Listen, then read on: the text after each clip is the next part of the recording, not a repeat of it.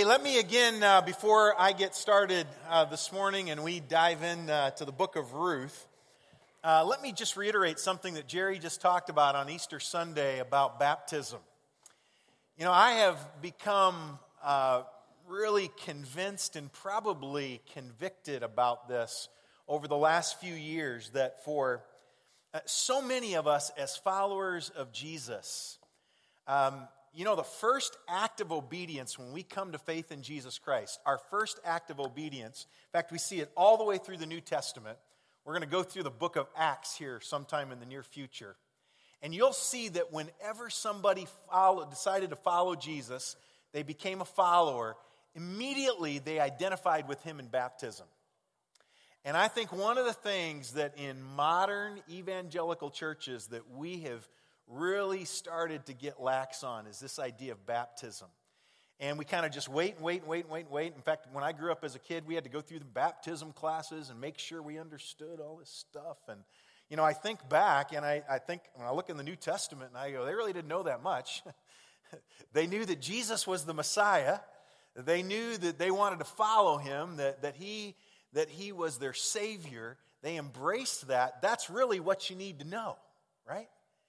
And identifying with, with Jesus in baptism as a follower of Jesus, that's our first act of obedience. And I want to challenge you if you're here this morning and you're a follower of Jesus, but you've never been baptized publicly, to say, hey, want everybody to know, not ashamed of it, I'm a follower of Jesus. There will be no better time than Easter Sunday morning. I'm telling you, it'll be great, all right? So if you're here and you're an adult and you know, you just kind of had never been baptized, you've never been obedient in that way, hey, come on, take some risk, right? Jump out a little bit. Um, I'm sure the weather's going to be beautiful that morning, all right? And uh, what a great opportunity for you to be baptized on Easter Sunday morning, all right? Well, if you have your Bibles, turn to uh, the book of Ruth. Uh, Ruth, I'm going to tell you at the outset, Ruth is one of my favorite books in the Bible. And um, somebody said to me before the first service when I was talking about the book of Ruth, I said it's one of my favorite books in the Bible. They say, You say that a lot about different places where you're preaching and teaching. And uh, I probably do, but I, but I really, really mean this, all right? Ruth is like one of my all time favorite books. In fact, back in 2010, we did a six week series on the book of Ruth. And I'm going to give all that to you this morning in the brief time that we have uh, together. So uh, buckle up. Here's the truth about Ruth that even though it's only four chapters in length, the book of Ruth has been recognized even by those who don't believe in the reliability of Scripture. It's been recognized as a literary masterpiece. In fact, some have said that what Venus is to statues and the Mona Lisa is to paintings, that that's what Ruth is to literature. That's pretty big, right? So if you've never really uh, looked at the, at the book of Ruth, um, you have missed the Mona Lisa, right? It's going to be a great opportunity for you this morning uh, to do that. Uh, a thousand years before the story of Ruth, and if you've been with us over the last several months, uh, just real quickly, a thousand years before we come to the events that are going to take place in the book of Ruth, Abraham has been called by God to establish a nation for the purpose of one day bringing a Savior to mankind. And in this small book, these four chapters of Ruth, we have the beginning of that family within the nation of Israel into which the Savior of the world will eventually be born. And the events that take place in the book of Ruth happened under uh, the time in Israel when they were governed by judges. This is a very, very sad time in the nation of Israel. In the past couple weeks, in fact, we've been talking about the life and ministry of Joshua, whose God given task was to lead the Israelites into the promised land. And in uh, Joshua chapter 24, verse 31, we read this statement Israel served the Lord all the days of Joshua. Wow, what a great thing to be said about a leader of a group of people that all the days that he was their leader, generally speaking, the people served the Lord. But there were those that were in the nation of Israel who did not want to be under any kind of authority. And so when Joshua leaves the scene, we enter into what we might call the uh, days of freedom. In Judges uh, chapter 2, Joshua dies, and it's the beginning of the downfall of the nation of Israel. In chapter 2, verse 10, it says, All that generation also were gathered to their fathers, and there arose another generation after them who did not know the Lord, nor yet the work which he had done for Israel. In fact, Judges chapter 21, verse 21, verse 25 says, In those days there was no king in Israel. Everyone did what was right in his own eyes. Sounds eerily familiar to uh, the days in which you and I live in today. And what a sad portion of Scripture. Stop for a moment and just think about this. There, there's a generation now that has grown up that does not know the Lord. With all the incredible spiritual heritage, there's a generation now that says, God who? I, I want to tell you this morning that we are but one generation from that happening in our families as well. That it really relies on you, moms and dads, to point the next generation to who God is and to what He's done and what it means to have a relationship with Him. It is not just simply your responsibility to bring them to church and let me or somebody like me tell them about Jesus or our Sunday school workers. It is your responsibility because we are one generation away from our kids going, God who? With all the incredible things that had happened in the nation of Israel, think with me the bondage that they were under in Egypt and then God brings a deliverer by the name of Moses, and he leads them out of that, bond, that bondage of slavery where they were working in the hot sun, making, making bricks out of straw and mud. And then he brings them to the front of the Red Sea, and they, and they panic, and God does something great, and he parts the waters uh, of the Red Sea. Later on, he'll part the waters of, of the Jordan. All of the victories over their enemies, water coming from rocks Uh, God making sure they were fed by, by sending quail and by sending manna from heaven. Every need that they had had had been met, even though they wandered in the wilderness for 40 years. And yet there arises a generation who says, God who? A very, very sad commentary on the nation of Israel. The time of the judges is going to last about 400 years when everybody's basically doing their own thing. What Israel does is they reject God, and then he withdraws his hand of blessing, and he would judge them. Then they would cry out to him in repentance, and uh, amazingly, he was incredibly long suffering with them, as he is with us today, and he would send them a leader. The cycle would look something like this disobey, judgment, repentance, deliverance. Kind of sounds familiar to some of you parents, doesn't it? Disobedience, judgment, repentance, deliverance. Disobedience, it's like your day, right? I just described it. The cycle is repeated over and over and over again. In fact, some who have kind of analyzed uh, the Old Testament, the nation of Israel, speculate that, as best they can tell, it happens at least 14 times that cycle happens. They disobey, they're judged, they repent, uh, God delivers them, and then before too long, they forget and they disobey again, and the whole cycle repeats itself. And so, when the story of Ruth begins in chapter 1, there's a famine in the land. It's most likely due to God's acting in judgment on his sinning people. And because of this family, there, because of this famine, there is a man by the name of Elimelech, and he, along with his wife Naomi and their two sons, they uh, mom and dad anyway, lack confidence in their God to provide for their physical needs. And so they make a decision because of their lack of faith, they move to Moab, and their new home in Moab was not a good place. If you are a Bible student, you know that the Moabites were the descendants of Lot. We read about them in Genesis chapter 19. And so they're distantly related to the Jews.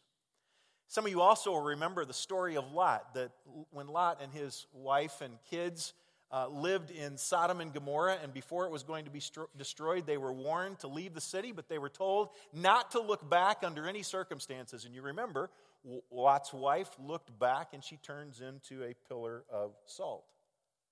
What you may not know about that story is that Lot's two daughters now were sure that there was uh, n- no future for them that there'd be no man to marry them and carry on the family name. And so, in faithless irresponsibility, what do they do? They uh, get their father drunk, and they have an incestuous relationship with him in a cave while he's drunk. As a result of that incestuous relationship between Lot and his two daughters, the son of the oldest daughter became the founder of, um, uh, of the. Uh, my notes are messed up here. you don't want me to say something that's wrong. Uh, they became the founder of the Moabites. And the son of the younger daughter um, was the beginning of the Ammonites. And these nations were constantly at war with the nation of Israel, and they caused incredible destruction. In fact, David, when we find uh, Psalm 60, verse 8, David actually calls Moab, he refers to Moab as his wash bowl. Uh, the term used here in the original language means garbage heap. We might also substitute it with the uh, word uh, trash can or dumpster. Uh, those of you that live in Apex, you're really proud of that, right? Because it, it is what? It is the peak of what? It's a peak of good living. Imagine if on your water tower it said Apex trash can. You know? You wouldn't be the like the number one small city to live in in America, right? Apex, garbage can, dumpster. That's what Moab was. That's the way that David described it. These people were idolaters. They worshiped the god uh, Chemosh. And the god Chemosh required of them that they actually sacrifice their little children. And they would do that. This is the place where Elimelech decides to move his family. He decides it would be better to live in this heathen country than to trust the omnipotent hand of God to feed his family. I think that's ironic. This decision will have devastating consequences for he and his family. Moms and dads, let me just in passing this morning, because this could be a whole sermon, but let me just in passing this morning tell you this that the decisions that you make have consequences for your children. Uh, dads, let me be a little more specific to you. Uh, scripture over and over again talks about uh, the sins of one generation being visited on other generations. I hope that you men are convinced and understand that the way that you live your life or do not live your life, it matters. And it matters not just for you, but it matters for your wife and for your kids and potentially for generations to come. Never buy into the idea that our society tells you that your job really is not that important. That all you need to do is simply provide a paycheck and simply be there and to provide all the necessities of life. Your responsibility as a spiritual leader can never, can never, and should never be minimized. And so those decisions that they make will have devastating consequences, not only on them, but for their kids as well.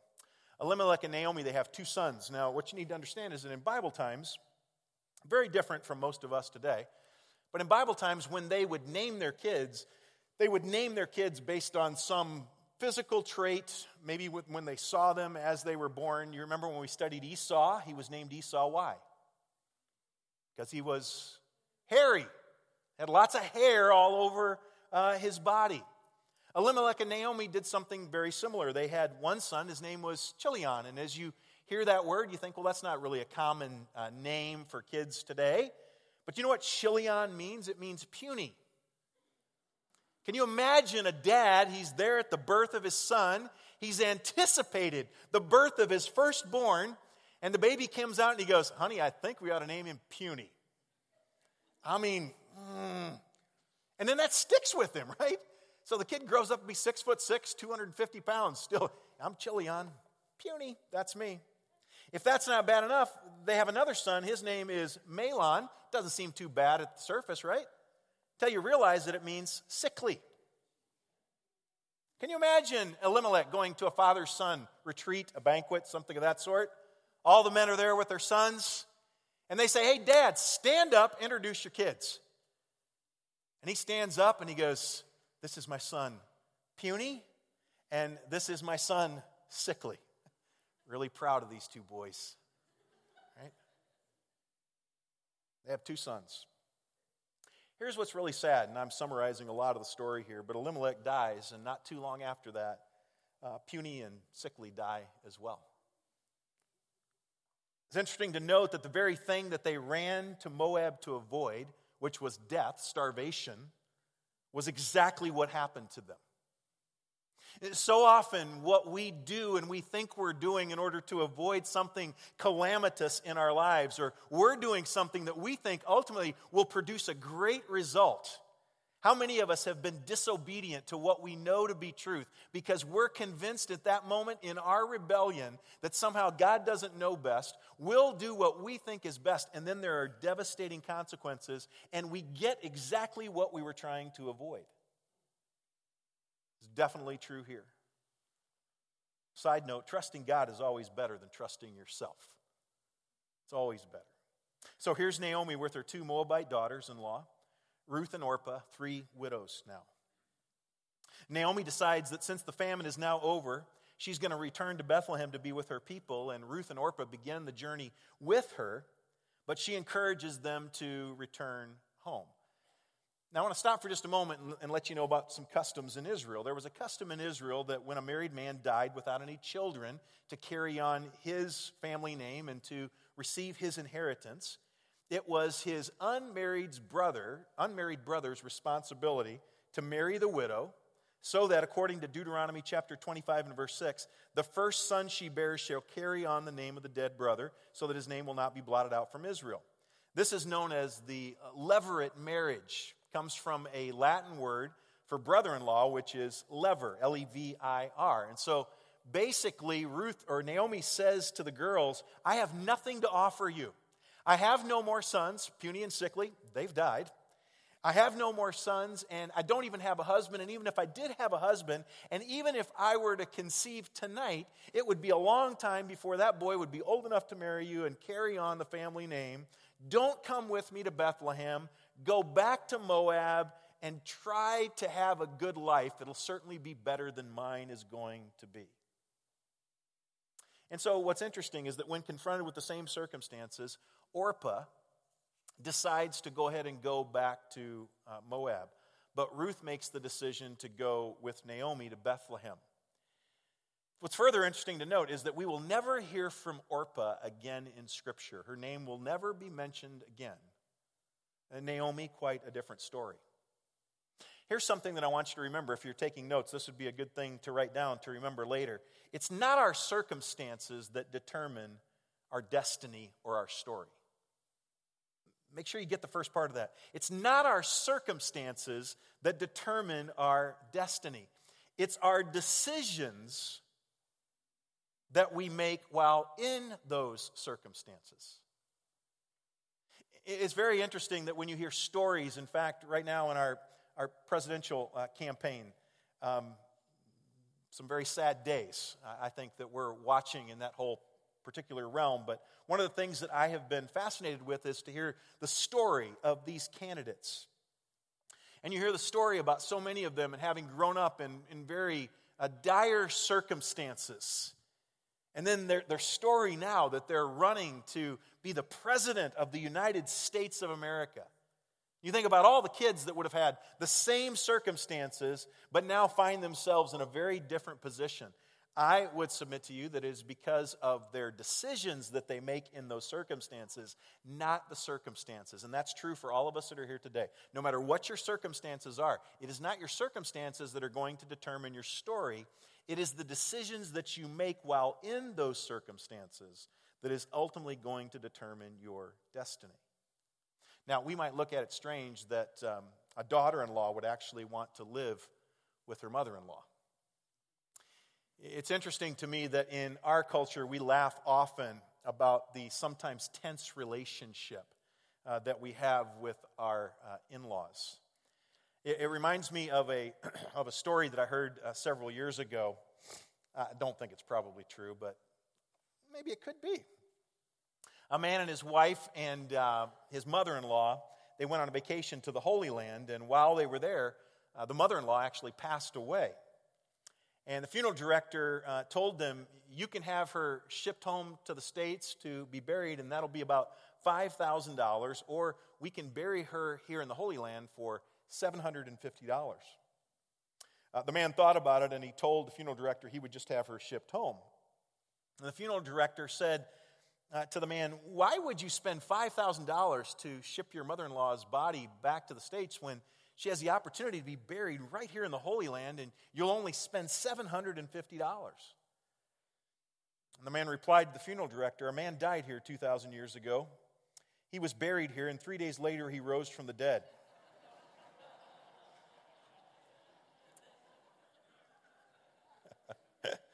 he said, I just can't take that chance. now, hopefully, you don't have tension in your relationships with your in laws like that. I don't with mine at all. I want you to know, Esther Milheim, that if we were in the Holy Land together and you died, we'd bring you back here. We would do that. No matter what it cost, we would, we would do that. So Naomi and Ruth returned to Bethlehem, and look with me quickly in chapter 1, verses 19 to 21. It says So the two of them went on until they came to Bethlehem. When they came to Bethlehem, the whole town was stirred because of them, and the women said, Is this Naomi? Again, let me just detour just a, real quick, okay? It's very interesting that the women aren't even sure that this is Naomi. I, I would speculate to you that the 10 years that she's been in Moab, having lost a husband, having lost two sons, while knowing that she went to Moab because she and her husband did not trust in the sovereign hand of God, I would submit to you that that had, had played quite the, the toll, had had quite the toll on her physical appearance. I'm going to talk in a couple of weeks about the life of David and about what sin does to us. But I think it had quite the consequence physically for Naomi. She said to them, Don't call me Naomi, call me Mara, which means bitter. For the Lord Almighty has dealt bitterly with me. I went away full, and the Lord has brought me back empty. Why call me Naomi when the Lord has testified against me and the Almighty has brought calamity upon me? It's interesting that in this text, Naomi's theology really is correct. It's actually really good. She believes that God exists, that He is sovereign, that He's allowed these things to happen in her life. But the, despite uh, the fact that she and her husband made wrong decisions in their family with unimaginable consequences, she still can't bring herself to say, What I did, what my husband did, was wrong. And as a result, we've, we've, we've, life has been horrible. But thanks be to God that I'm still alive. She, she doesn't say that. She basically says, Look what God's done to me. I, I would suggest to you that when you and I find ourselves in the circumstances of life as a result of the decisions that we have made, the best thing to do would not be to blame God, but to simply look back at the decisions, at the choices we've made, and not continue to repeat them, but to make new decisions so that we end up in a different situation in the future. Here's something I want you to remember God may be invisible, but that doesn't mean that He's not in touch and at work.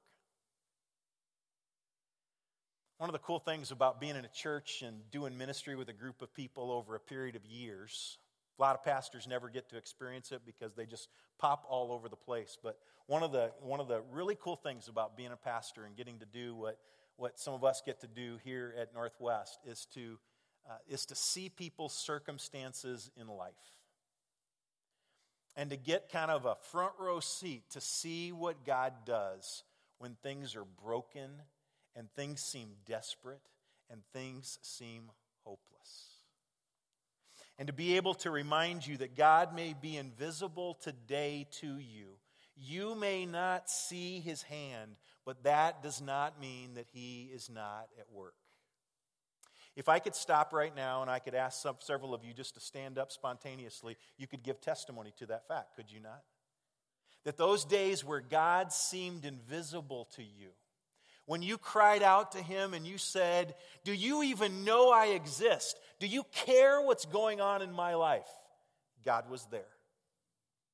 And God was working all things for your good and for His glory. In chapter 2, Ruth begins to work in the field of a wealthy man named Boaz. This is where the story gets really, really good. This is where we should have been last week on Valentine's Day. She starts to work in the field of this wealthy man named Boaz, who she doesn't know at the time, but it's a close relative of Naomi's. Possibly the brother of her husband Elimelech, probably maybe a nephew, but certainly part of their family. And Um, when they return, you have to understand they're penniless. They don't have any money. And so Naomi says to Ruth, the younger woman, Why don't you go out and why don't you pick up grain in the fields? This provision had been made in the Old Testament law. We read about it in Leviticus uh, 19 in order that the poor might be fed. Farmers were instructed not to glean the grain out of the corner of their fields, but that everything that was in the corners and everything that was left as a result of the gleaning process, of the harvest process, would be available for the poor. And so uh, Ruth just happens to end up in the field of the most eligible bachelor in Bethlehem named Boaz. Chapter 2, verse 5 Boaz notices Ruth, and the love story begins. Now, Ruth must have been a beautiful woman.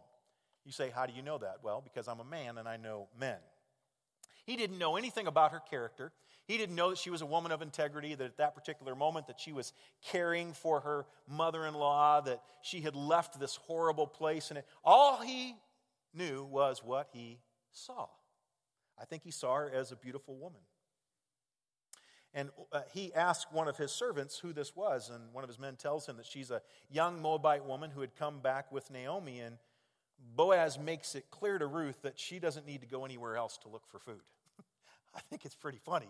As you're reading through the story, you can just imagine Boaz coming up to Ruth and saying, It's so good to have you in the field today. And uh, just to let you know, there's really no need for you to go to any other field. There'll always be food available for you here in the fields of Boaz. That is my name. Let me introduce myself. I am Boaz. Fact, in verse 15 of chapter 2, he tells, his, he tells those that are working in his fields that they should leave a little bit extra. you don't really need to get everything because there's this beautiful woman that's coming behind you and she's taking care of herself, and, and so just leave a little extra. He discovers also in the process that she's been uh, very kind and helpful to her mother in law. And when she returns home uh, to Naomi, Naomi asks her, uh, where she had gathered grain. And she tells Naomi that she's worked in the field of a man named Boaz. And Naomi proceeds to tell her that this is a man who is part of their family. Uh, when the two widows had come to Bethlehem, their plan was that Ruth could take care of Naomi and they could somehow eke out an existence the best way that they could. And all of a sudden, when Naomi hears that name, Boaz, she recognizes the gracious hand of God at work in her life and in Ruth's life. She knows that she deserves nothing based on the choices and the decisions that she and her husband Elimelech have made in the past, but she sees the merciful, provisional hand of God in action. I think it's interesting here when you think about the sovereignty of God to look at this particular event and say, of all the fields that Ruth could have been in, how does she end up in the field of Boaz? A close family member. This is incredibly significant and important. Naomi then explains uh, uh, the law of the kinsman redeemer, which we see in Leviticus chapter 25. It was not just the kindness and love of Boaz for Ruth that gave Naomi, Naomi confidence, for he could decide that he really didn't like her and really wasn't interested in Ruth. But it was the principle of redemption that God had written into his word that gave her the assurance that Boaz was indeed going to rescue them. You see, as the near relative, Boaz could redeem the family property that Elimelech had mortgaged when he and Naomi had taken off for Moab. Naomi wasn't wealthy enough to be able to do that, to be able to pay off the debt and redeem her, but, but redeem it, but Boaz could buy it back and could keep it in the family. However, something else was involved because not only did you get the land, but with that also the kinsman redeemer had to marry her, had to marry the wife, the widow, and bring up any children bearing the name of the deceased. They would then inherit the property and the family name, and, and that would go on. And so in chapter 3, Ruth meets Boaz uh, on the threshing floor. I'm summarizing a lot, but she goes to the threshing floor in chapter 3. If you're listening along with me, you can read there too.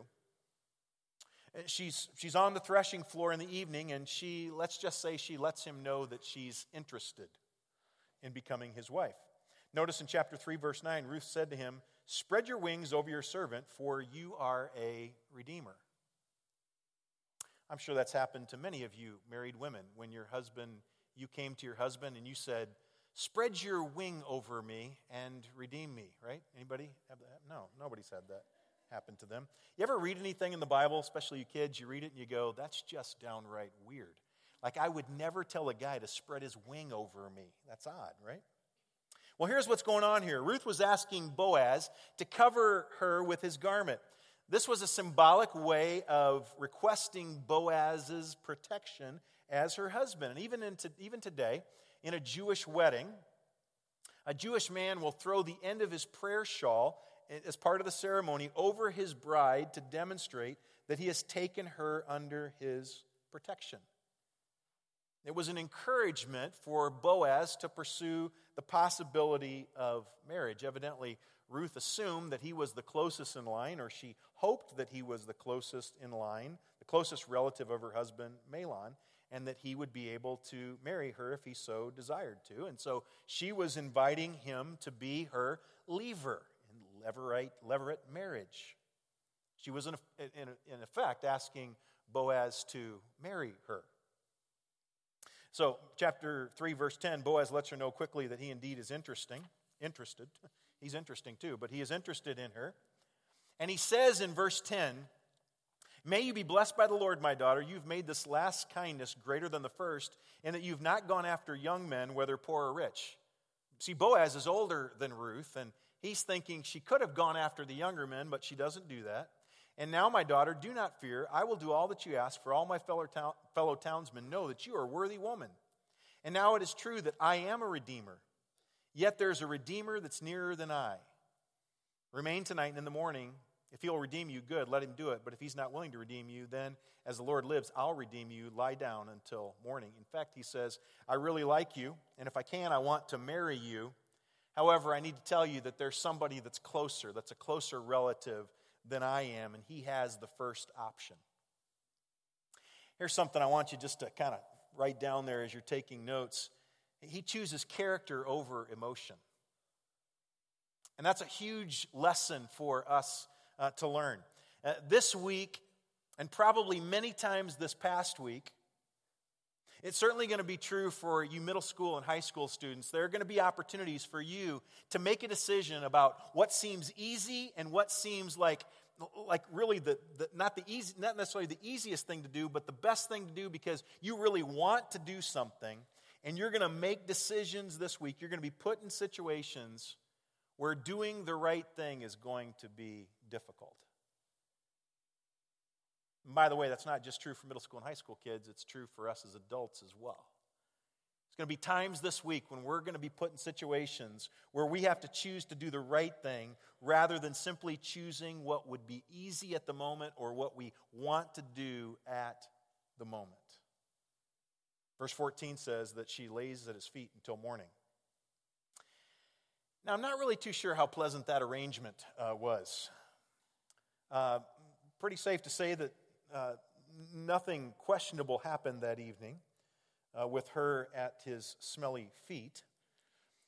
But in chapter 4, we read that Boaz goes to the city gate, and I speculate that he probably woke up very early in the morning and made sure he was right there at the gate. He, this is where business was transacted, and he, he went there to meet for, with the nearest relative, to wait for that nearest relative to come in.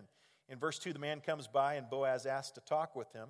Verse 3 says, he said to the Redeemer, Naomi, who has come back from the country of Moab, is selling the parcel of land that belonged to our relative Elimelech.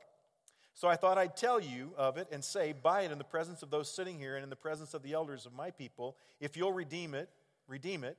But if you will not, tell me that I may know, for there is no one besides you to redeem it, and I come after you. And the guy said, I will redeem it. Now, if, if, if you're kind of kind of like sappy love stories. It's at this particular moment that you just go, oh no. Right here, here's, here's Boaz, and he's met Ruth. He's made sure there's a little grain left for her every day, and she's picking up grain, and he's really attracted to her. I mean, he never thought he would end up with a young, beautiful woman like her. She comes to the threshing floor. She asks him to spread his wing over her. And he says, I'd love to spread my wing over you. But there is someone that's closer than I. And I must go to him and ask him. He's thinking in the back of his mind, right? This guy's not going to do it. There's no way. I got this. And so he confidently, you can just you can just hear it. He confidently asks him the question, if you'll redeem it, then redeem it. If not, I will, because I'm the next closest. And the guy goes, I'll redeem it. I told you a couple weeks ago I played for a, a, clip for you of, of the movie Gladiator. I love Gladiator, probably my favorite movie. But I'm a man of extremes. So I have Gladiator over here, and, and I, I the man card is I'm throwing it out when I tell you this. I, I get that, all right, but I'm very confident in who I am. Doesn't bother me. The flip side here for me, sleepless in Seattle. I went home, yes, uh, last Sunday afternoon, sleepless in Seattle. It's on. Valentine's Day. Diana comes, sits down. We watch Sleepless in Seattle. If you've seen the movie, movie, and kids, if you haven't, Netflix this afternoon, all right? Saddest part of the whole movie the top of the Empire State Building. Meg Ryan finally gets there. She's going to meet Sleepless in Seattle, yet he and a little boy have already left. Are you with me? And she's standing there on top of the Empire State Building, looking out over the great city of New York, sees the little boy's backpack, wonders, you know, somebody left their backpack. It's a desperate, desperate situation. That's where we are here with Boaz. It's the modern equivalent.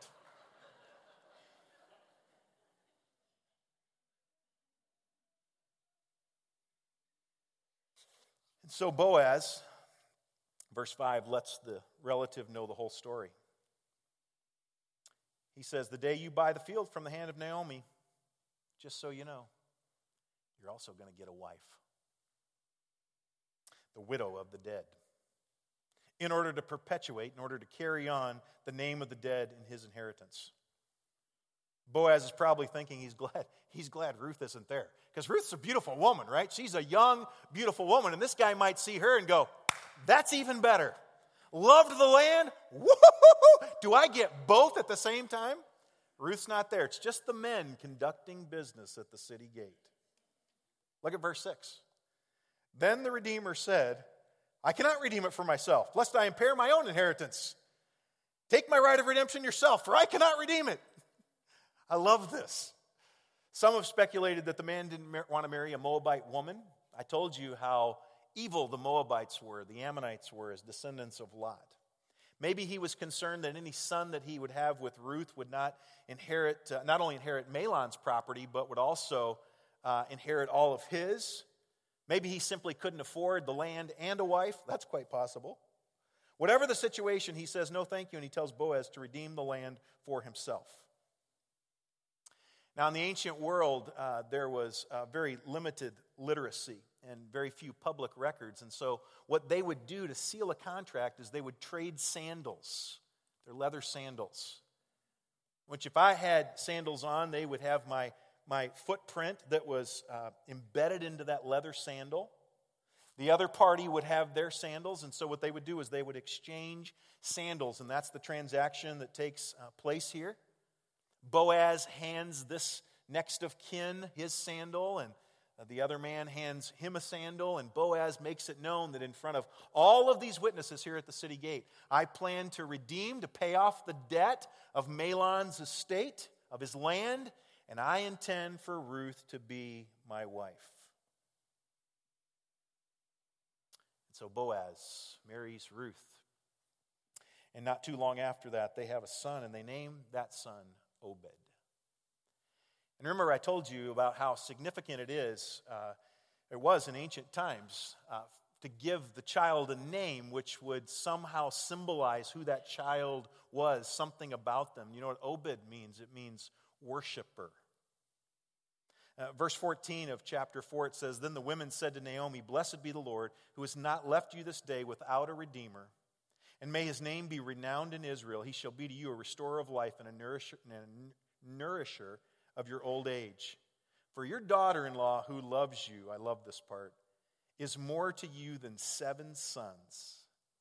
And she's given birth to him. If you're Bible students, you know this that Obed would have a son eventually named Jesse. And Jesse would have a son named David, who would be indeed one of the, if not the greatest king of Israel, who would be in the line of the Savior of the world. So here's Naomi that despite her decisions that she had made, she ends up being the great grandmother to King David. And if you were to look in the New Testament in Matthew chapter 1, where we read the genealogy of Jesus, you would see in verse 5 the name Ruth. And you'd ask yourself the question how did a cursed Moabite woman get into the line of the Messiah? If you've been with us over the last few months, it's no surprise to you because the answer is God provided for her a redeemer. Boaz is a picture of our Redeemer, Jesus Christ.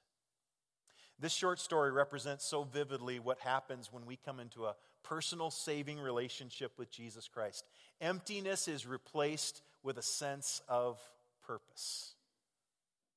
Because you see, we are, we are hopeless, desperate people without Jesus. We simply exist without Jesus. Ultimately, life has no meaning, no purpose. There is no future without Jesus. You see the similarities? For Ruth, for Naomi, they were in hopeless, helpless situations. And then a Redeemer steps in and pays a price that they couldn't possibly pay on their own. And Boaz takes Ruth as his bride. Isn't that a beautiful, beautiful picture of what happens with us when we come into a saving relationship with Jesus Christ? We have a sin debt that we can't possibly pay on our own.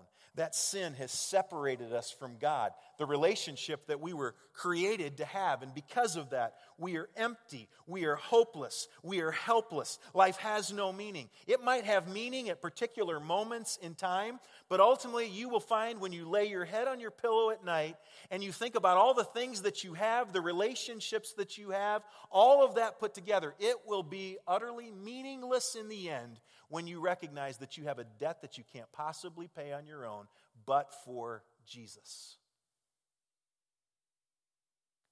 And so he buys us out of the curse of the slave market of sin, out of our destruction, out of our desperation. And Scripture says he makes us alive.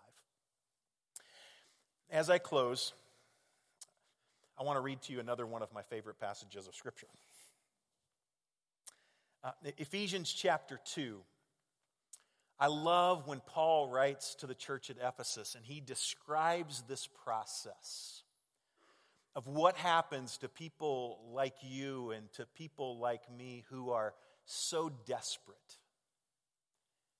There are some of you here this morning and, and you, have, you have religion. Maybe for you, th- this is part of the process for you. You come to church, you feel kind of good about yourself and you're going to go out now and you're going to live for yourself for the next seven days. And seven days from now, you'll come back in and you'll get just a little dose of what you think is religion. You have religion, but you do not have a saving relationship with Jesus. The Apostle Paul describes what we're like before Christ and what happens when we place our trust in Christ alone as our Savior not in our good works, not in, the, not in any deeds that we do. He says, We were once, chapter 2, we were dead in the trespasses and sins in which we walked, following the course of this world, following the prince of the power of the air, the spirit that is, that is now work in the sons of disobedience among whom we also once lived in the passions of our flesh, carrying out the desires of the body and the mind, and were by nature children of wrath like the rest of mankind.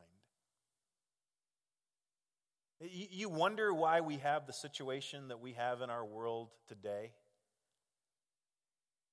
Why there are wars and rumors of wars? Why there are evil groups that would love nothing more than to kill those that name the name of Jesus Christ. Why there are famines. Why there are storms. Why there's uh, uh, death around every corner. That's because of sin. We're a desperate people. Uh, verse 4 is the two word phrase that has become pretty important to us here at Northwest. We talk about this a lot. Paul wrote, But God.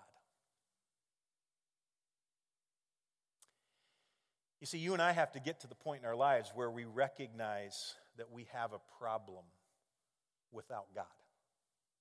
It's not, again, just a religious problem. You just come back into religion and in, into the church. And no, no, it's, it's we have a problem in that we don't have the relationship we were created to have, and it's produced desperation. Verse 4 says, But God, being rich in mercy because of his great love with which he loved us, even when we were dead in our trespasses, he made us alive together with Christ. By grace, we've been saved. And he raised us up with him and seated us with him in the heavenly places in Christ Jesus, so that in the coming ages he might show the immeasurable riches of his grace in kindness toward us in Christ Jesus. For by grace you have been saved by faith, and that not of your own doing. It's the gift of God, and it's not by works, so that no one can boast about it. That's what God's done.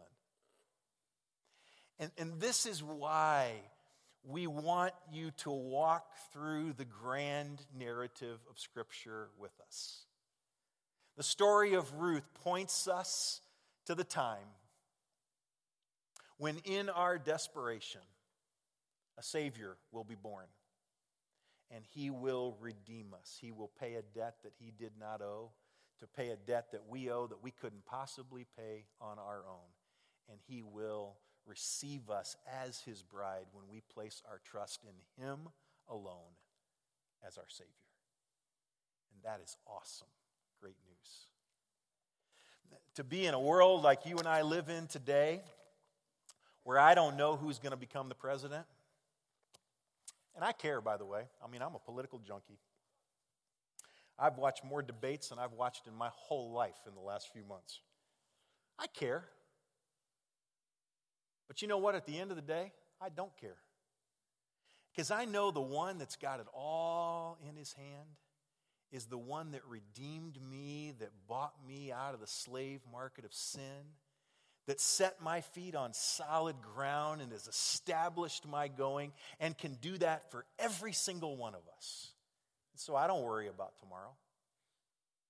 I don't worry about tomorrow because I know who has tomorrow in his hands. Let's pray. Father, I thank you for the redemption that's possible because of your Son's shed blood on a cross to pay a debt that he didn't owe for us that we couldn't possibly pay on our own. I want to say to you before I close if you're here this morning and you've never placed your trust in Christ alone as your Savior, today would be a great day to do that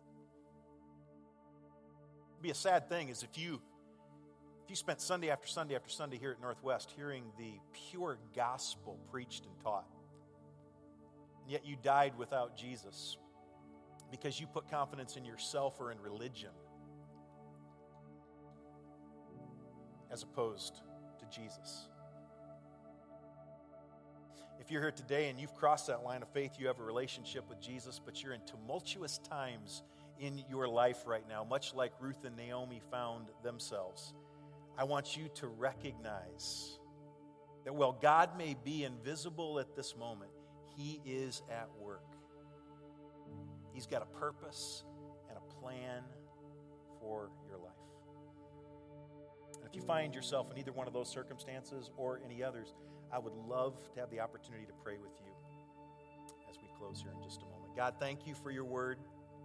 Thank you for the truth of your word, which has the ability to pierce right through to our souls and do the work that needs to be done like a skilled surgeon. That's why you gave us the, the word. And now I pray that your word through the Holy Spirit will do a work in hearts. And we pray these things in Jesus' name.